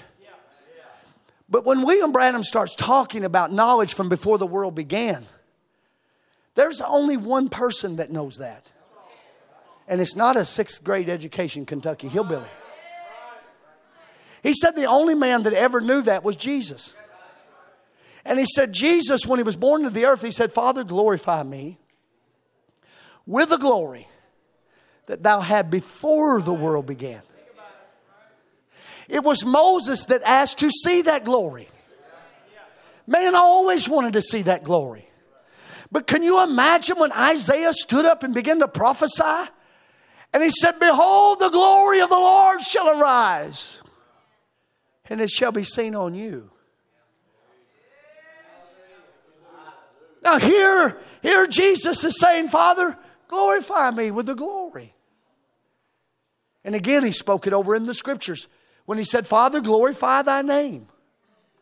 And then all of a sudden, the Bible says that it thundered. And it was just hid from the people because they thought it was a lot of noise. Some said an angel talked, some said it was just noise. So to them, them thunders were just noise. It was, it was not communicable, it was not understandable. But whatever was in there was glorifying Jesus. And he said he would glorify them again. I will glorify thy name again. So whatever's going to glorify this church will be found in those seven thunders. That's why the devil made those thunders this, that, made it that, made it that, and he put it everywhere but what it really was. You said, Preacher, what are them seven thunders? I'll tell you what Brother Branham said it was. It's the voice of God. And it was the voice of God sounding on the mysteries of this Bible. In other words, when you want to know what the Bible was really meaning, you don't go to a psychologist to ask him. You don't go to a theologian to ask him. You go to the Word of God to find out. And in this age, it's been revealed to the church what was in those seven thunders to begin with was hid in the mind of God and unveiled in this message. Now you say, Preacher, what in the world so important about that? Because every redemptive right you have was in those seals. And when they were uncovered, they revealed the names of the people who were in the mind of God from the foundation of the world. We're not just here for a city, friends. We own the whole earth. Our names is on the Lamb's book of life from the foundation of the earth. And when it began to reveal, it said we're the original owners. Every right belongs to us. When everything is over, when everything is done, the church of the living God will own this earth and rule and reign upon it throughout eternity because you are not just something that come along lately. You were in the mind of God before the world began. And David said, My substance was hid in thee. Though, though it was unseen, all of my perfection was laying. You read it in a book. And we were laying in this book. When this word became open, it was our identity. It was our rights. It's who we are. It's what we can do. It's what we can say. It was the revealing of the vision that God had in his mind before the world began of a bride perfect in the word of God. And here she is in the end time. Now, friends, I, mean, I, I just want to say something really clearly. If you've been looking to see the glory of God, I want you to just look around. The prophet of God said, What was in God's mind before the world began is now in the bride of Jesus Christ. Now, it's actually prophesied. It's actually prophesied that in the last days you will know as you're known. Paul prophesied. He said, You will know as you're known. I don't know any other way to describe it than to say this. There's people that know things about you that you don't know about yourself. There's people there like Brother Matt, when you were born, you know, we could spend a we could spend an hour to be sure you, that you know who you are, but I'm sure you probably know who you are. But you've got your identification somewhere, and it's rooted somewhere. Now, the day you were born, you don't remember at all. But you can tell me your birth date. You can tell me what city you're born in. You can tell me what time you were born. You can tell me who your doctor was. You can tell me the hospital. And you know what's amazing to me? You don't remember one thing about it. You don't remember the day. You don't remember the week. You do not remember the happenings. You don't remember your mom, your dad, your uncles, your aunts. You don't remember anything. One thing ties you to that, and that is that woman. Her memory of you is more real than your memory of yourself.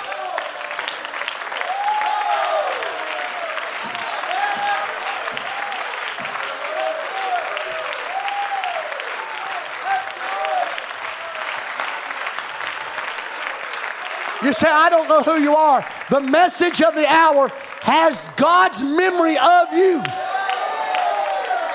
And it's more real than you.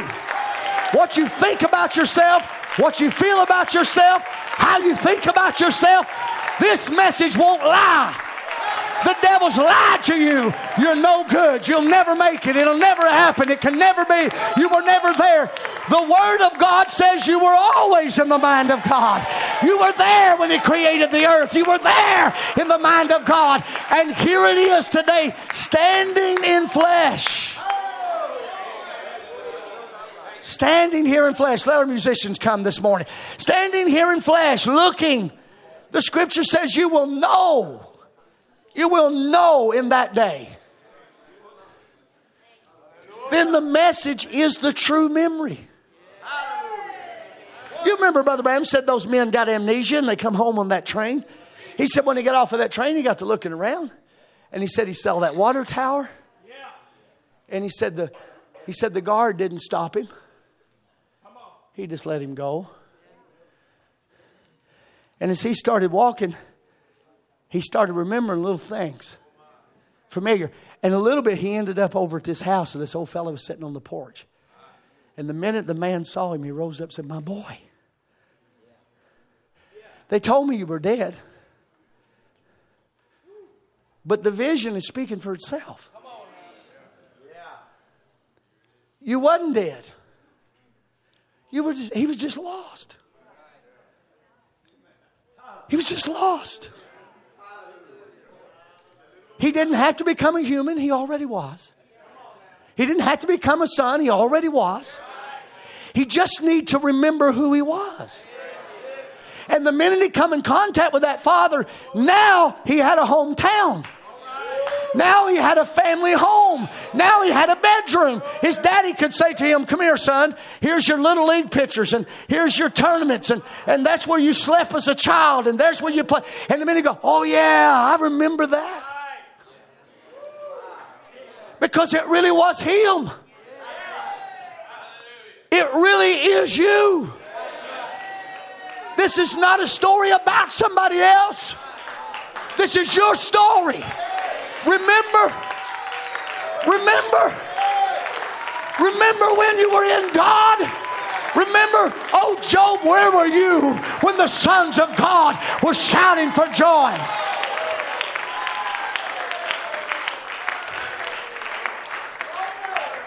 Remember? Remember where you were? Job, he couldn't tell the answer. But today, we can stand here with the answer. And the spirit that's in us speaks back. Daddy, I'm home. Daddy, I'm home. I'm home. I don't know this morning where you are. Maybe somebody come here today and you don't remember. You come into this meeting and you're watching the happenings and you're seeing the things. But something about it seems familiar. Brother Branham said, Come, come, wandering soldier, and wander around in this word for a moment. He said, and begin to remember. Wouldn't it be something right now? If you went further than who your mom and dad and you just get on back there in that place. Huh. I heard no preacher tell a story one time. There's a song they say, Coming Home. I think it's a powerful song. A story about a, a young man. He's riding the train. They were coming home. He was sitting across from a preacher, and he sat there and every little bit he'd look out the window, and he seemed real nervous. So the preacher just finally said to him, said, Son, he said, What? What's your story? He said, You seem uneasy. You seem nervous. He said, Well, sir, he said, I've been gone from home for years. He said, and uh, when I left, it was a bad thing. He said, I was real mean to my mama. He said, I, I got aggressive with my dad.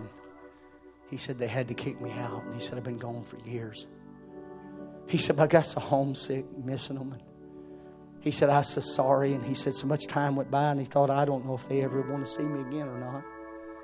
He said, so I just sat down the other day and wrote a letter and sent it to their address and told them, said, I'm going to be on the train. The five o'clock train comes by there, but town.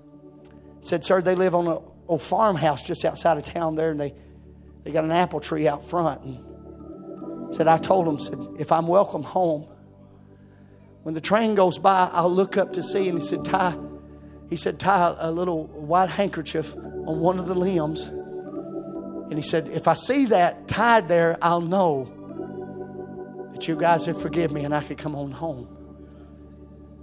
And as they started nearing the town, the little fellow looked up at the preacher. He said, Preacher, sir, he said, I just ain't got enough nerve to look. What if they don't want me no more? He said, Would you look and tell me what you see?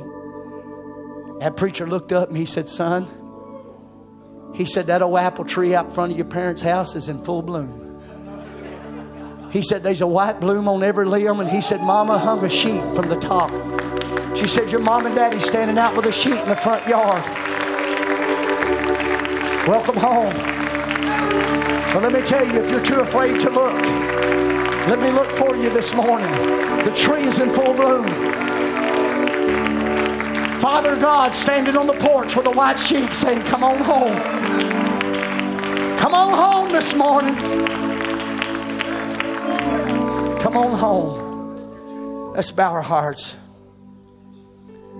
Maybe you've been away. Maybe you made a lot of excuses why you can't return. But this morning, the Lord's speaking back. Come home.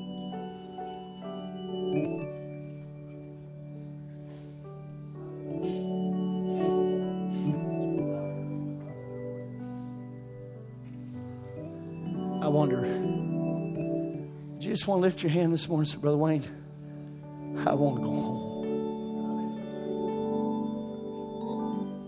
I just want it to be all over.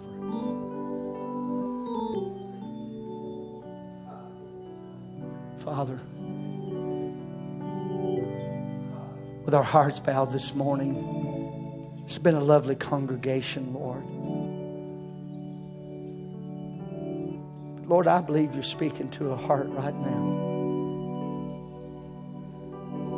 I believe you're standing out on the platform waving the sheet. Come home. I believe, Lord, the apple trees in bloom. The angels have moved through the church, touching hearts and lives. Father, we want to invite hearts to receive of you this morning. Lord, if one's been a little confused and been weary, been away from you, Lord, we ask right here this morning that you would speak to their need, Lord. May you speak, Father. May you welcome home your child this morning. We commit it into thy faithful hands.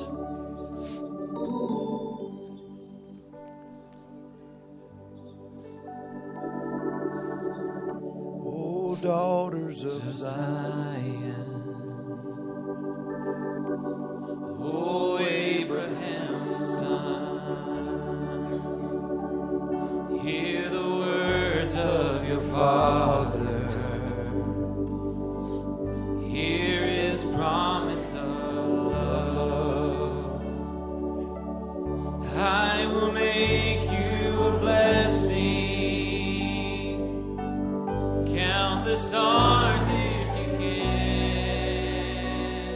still believe in it now.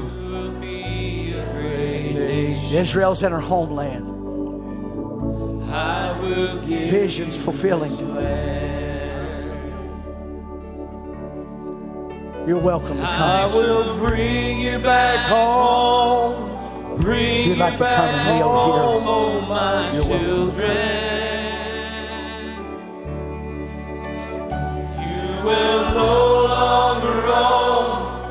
Você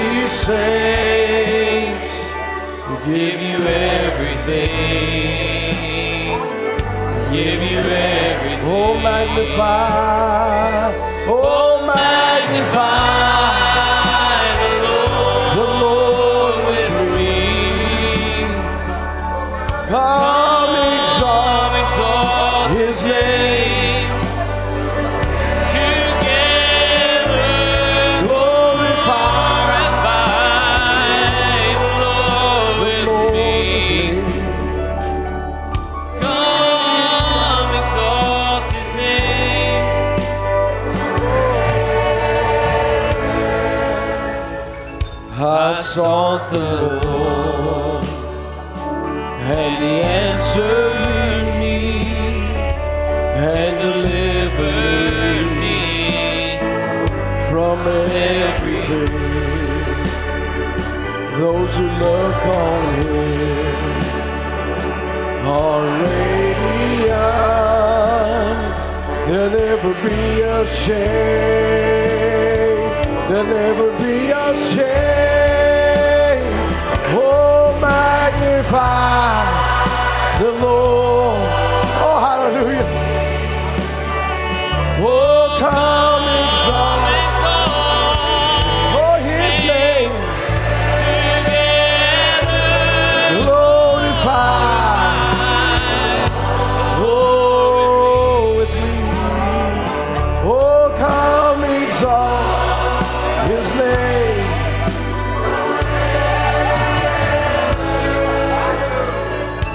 This poor man cried, and the Lord heard me and saved me from my enemies. Oh, yes. Oh, the Son of God. Oh, surrounds his saints. He will deliver them.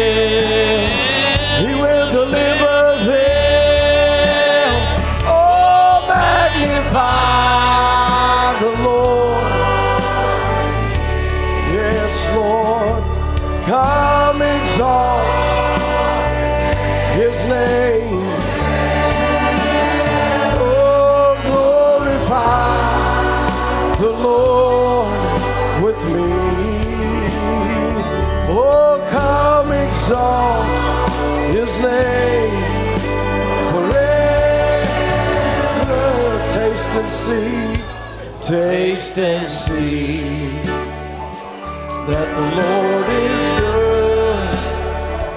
Oh, blessed is he. who hides in him. Oh, fear the Lord, fear the Lord. Oh, all ye saints, give you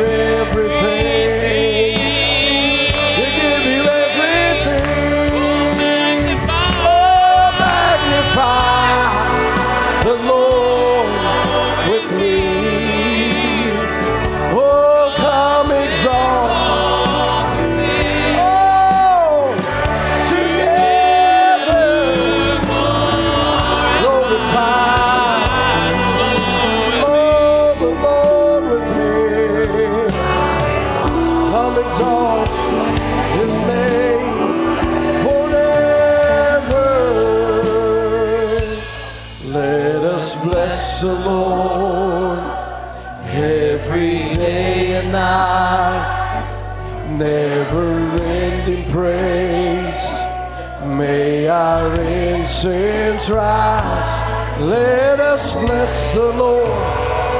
Oh, every day and night. Oh, never ending praise. May our incense rise. Oh, let us bless the Lord.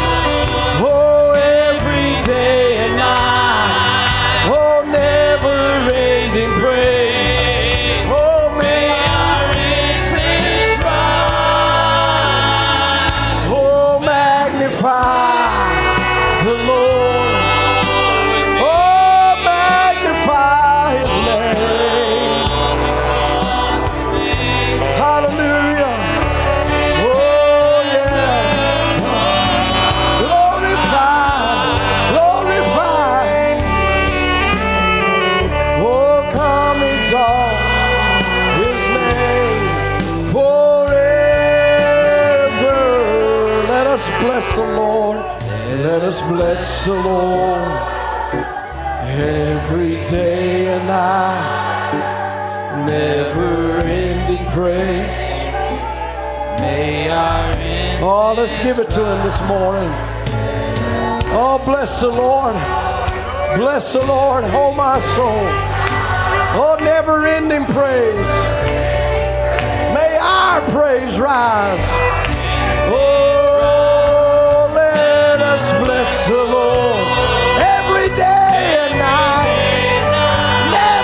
Never ending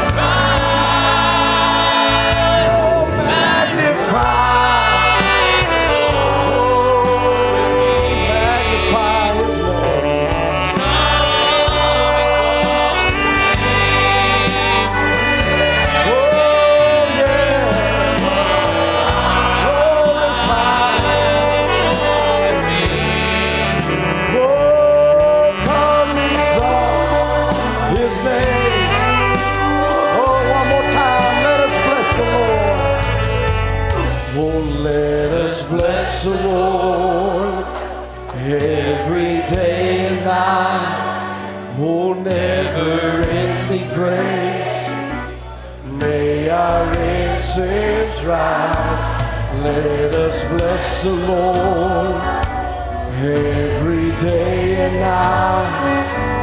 Never ending praise. May our incense rise. Let us bless the Lord. Oh, every day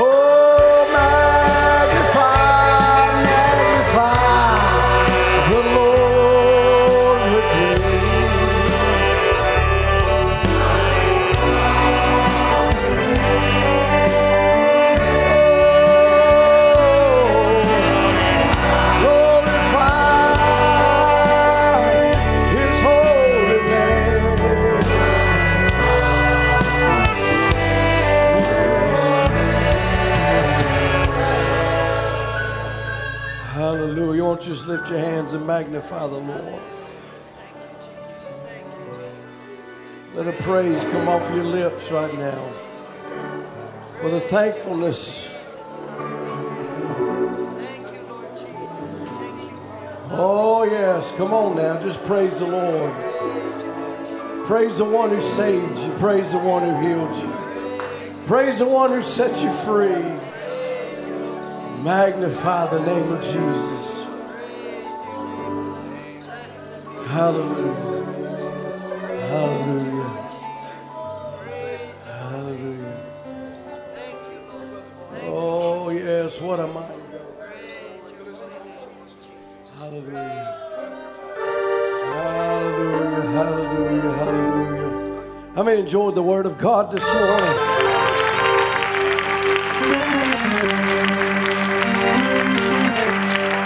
Hallelujah. Well, I've got joy in, in my my soul. God is in control. I got Satan on my trail, but I'm seeing all is well. He's attacking every day, but I'm watching while I pray. No matter the attack, I won't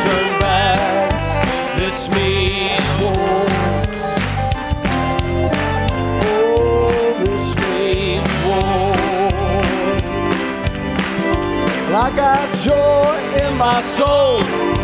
God is in control. I got Satan on my trail, but I'm singing all is well.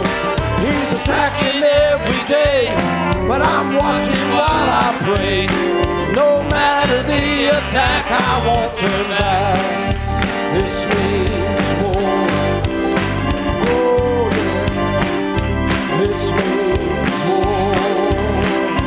I've been in the storm and the rain, but the blood still stays the same. Whatever's going on, my war clothes are on.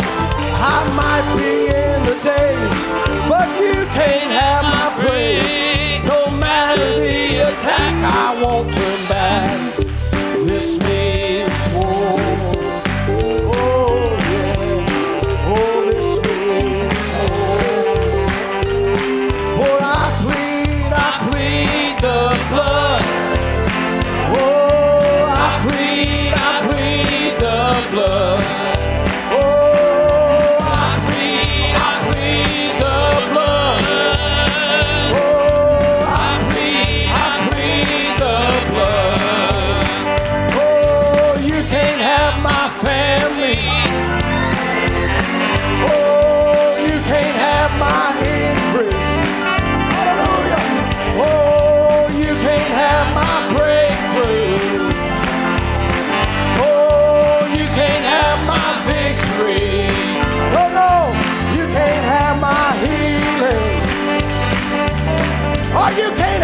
Joy. You can't have my Holy Ghost. You can't have my praise. You can't have my dance. Amen. You can't have nothing. That is my right. Amen. Is there anybody in here with rights this morning? Hallelujah. I got a right to praise the Lamb of God. I got a right to glorify Him. I got a right to magnify Him. I'm giving you your rights this morning. Oh, I plead, I plead.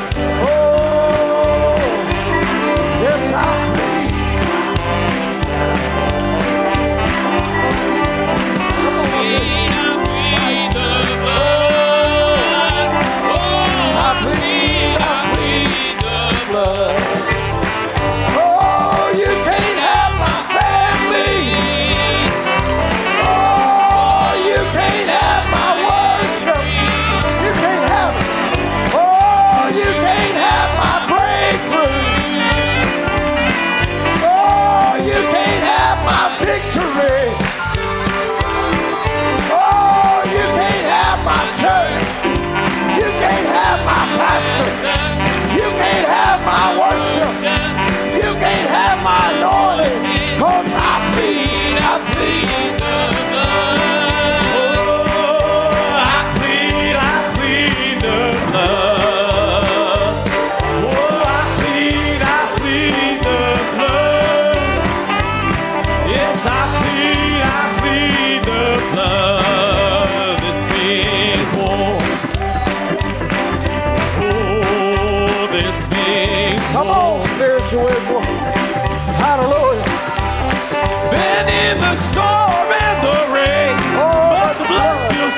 same. Whatever's going wrong, my war clothes are on. I might be in a But you day, can't have it. but you can't have my praise.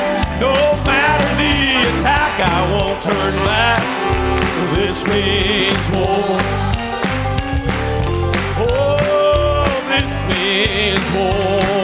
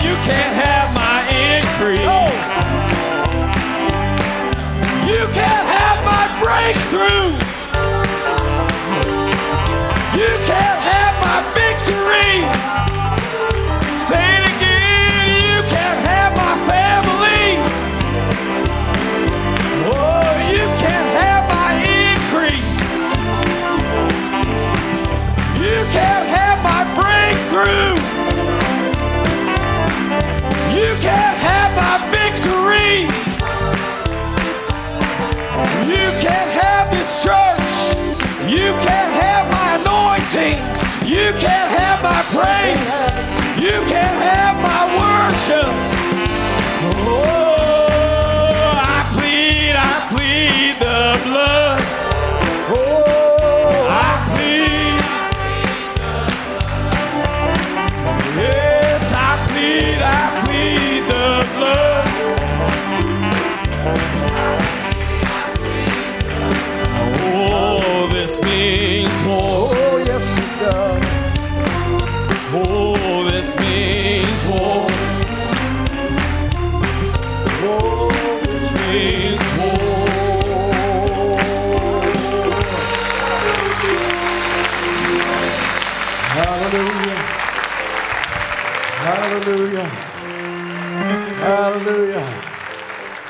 You understand something. If you don't like this kind of stuff, you're dismissed.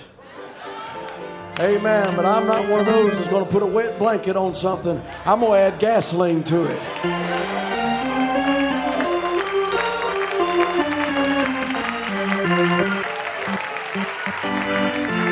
About 5:30 this morning, the, the devil was bombing me. He was bombing my wife, and he was causing sickness in her body, causing unrest. Well, hey, it's time for some payback. Hallelujah! It's time to let her know you can't have my mama, you can't have my wife, you can't have my family, you can't have my increase, you can't have my joy. You can't have my praise. You know something, devil. If you try to come take it, it means war.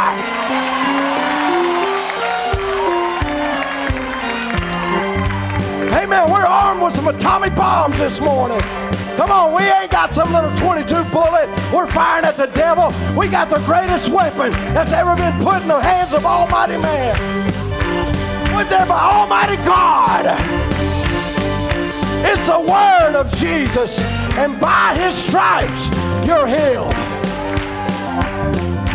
Tambourine's what she wants, because this means war. You can't have it. You can't have it. You can't have it. You can't have it. I said you can't have it.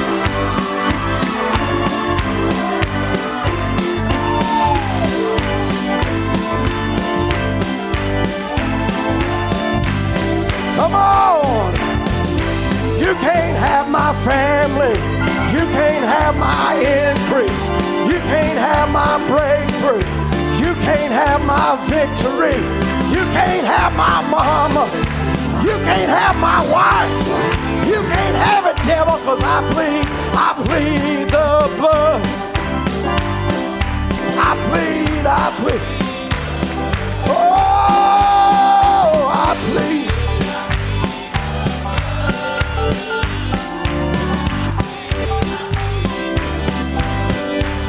But I've been in the storm and the rain. But the blood still stays the same. Whatever's going on, I've got my war clothes on. I might be in a daze, but you cannot have my praise. No matter the attack, I won't turn back. This means war. Oh, this means war. It's a good time right now. It's a good time. You know, they say a line is like the truth. A line is like the truth. You don't have to defend the line. You just turn it loose. The line will defend itself. Let's turn faithless loose. Let's turn the vision loose. Let's turn the word loose. It'll be fulfilled. It'll defend itself. Woo! Hallelujah. Hallelujah. Hallelujah. Hallelujah. Hallelujah. Hallelujah. Hallelujah. I've done it before, and I'll do it again because there's critics that say, well, you just got a bunch of bunch of music to work people up. This ain't about the music. This is about what I heard. And if you've heard your freedom, if you've heard your deliverance, if you've heard the Jubilee trumpet sound,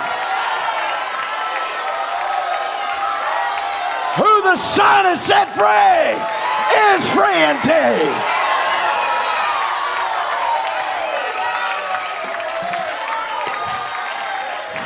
I say right now, without no music, why don't you let a praise come from your lips to a God who saves you, healed you, delivered you?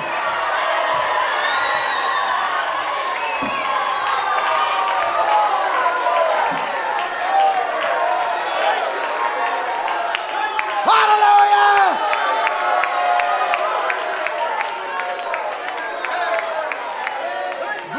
Blessed be the name of the Lord. Oh, magnify the Lord with me, for he's worthy of our praise. He's worthy of our glory. He's worthy. What a mighty great thing He has done. Brother Joe, He's done great things.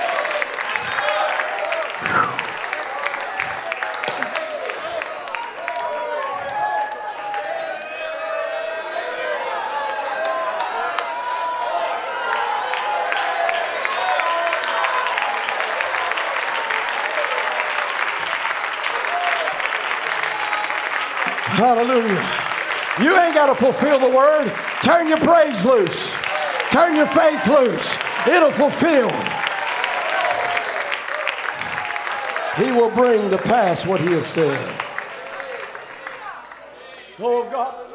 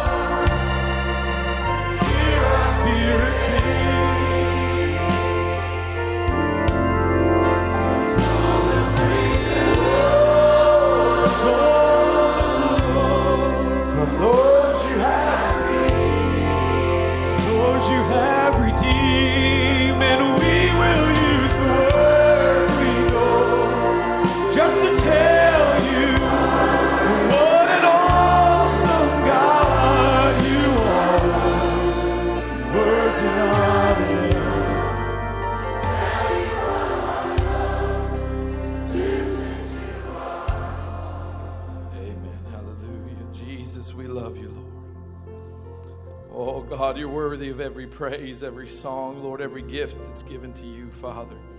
Lord, we thank you for your visitation with us this morning, Lord. Father, we thank you that you're a God who answers, Lord.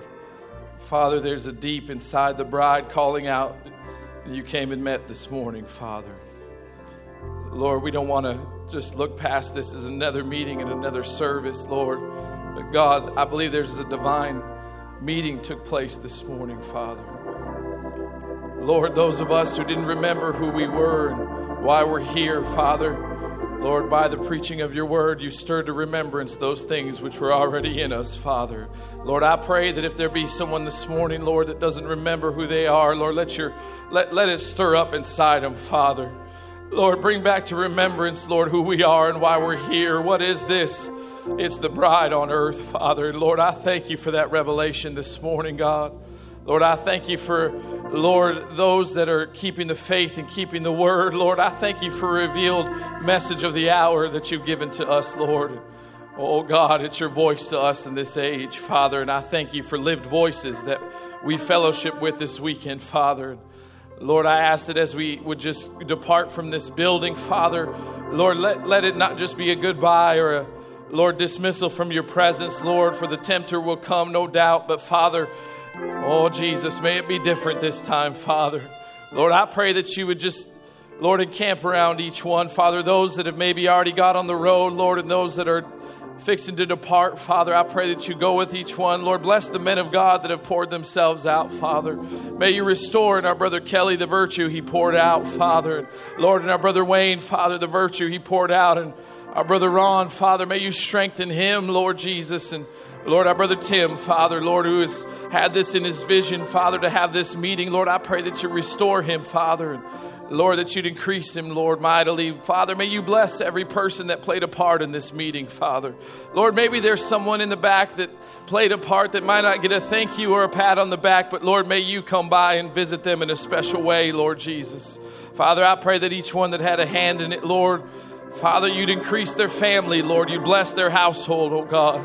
Father, for those who made the beds and swept up after it's all over, Father, I pray you'd visit them, Lord. Jesus, we love you, Father. Thank you for your mercy in our life. In Jesus' name.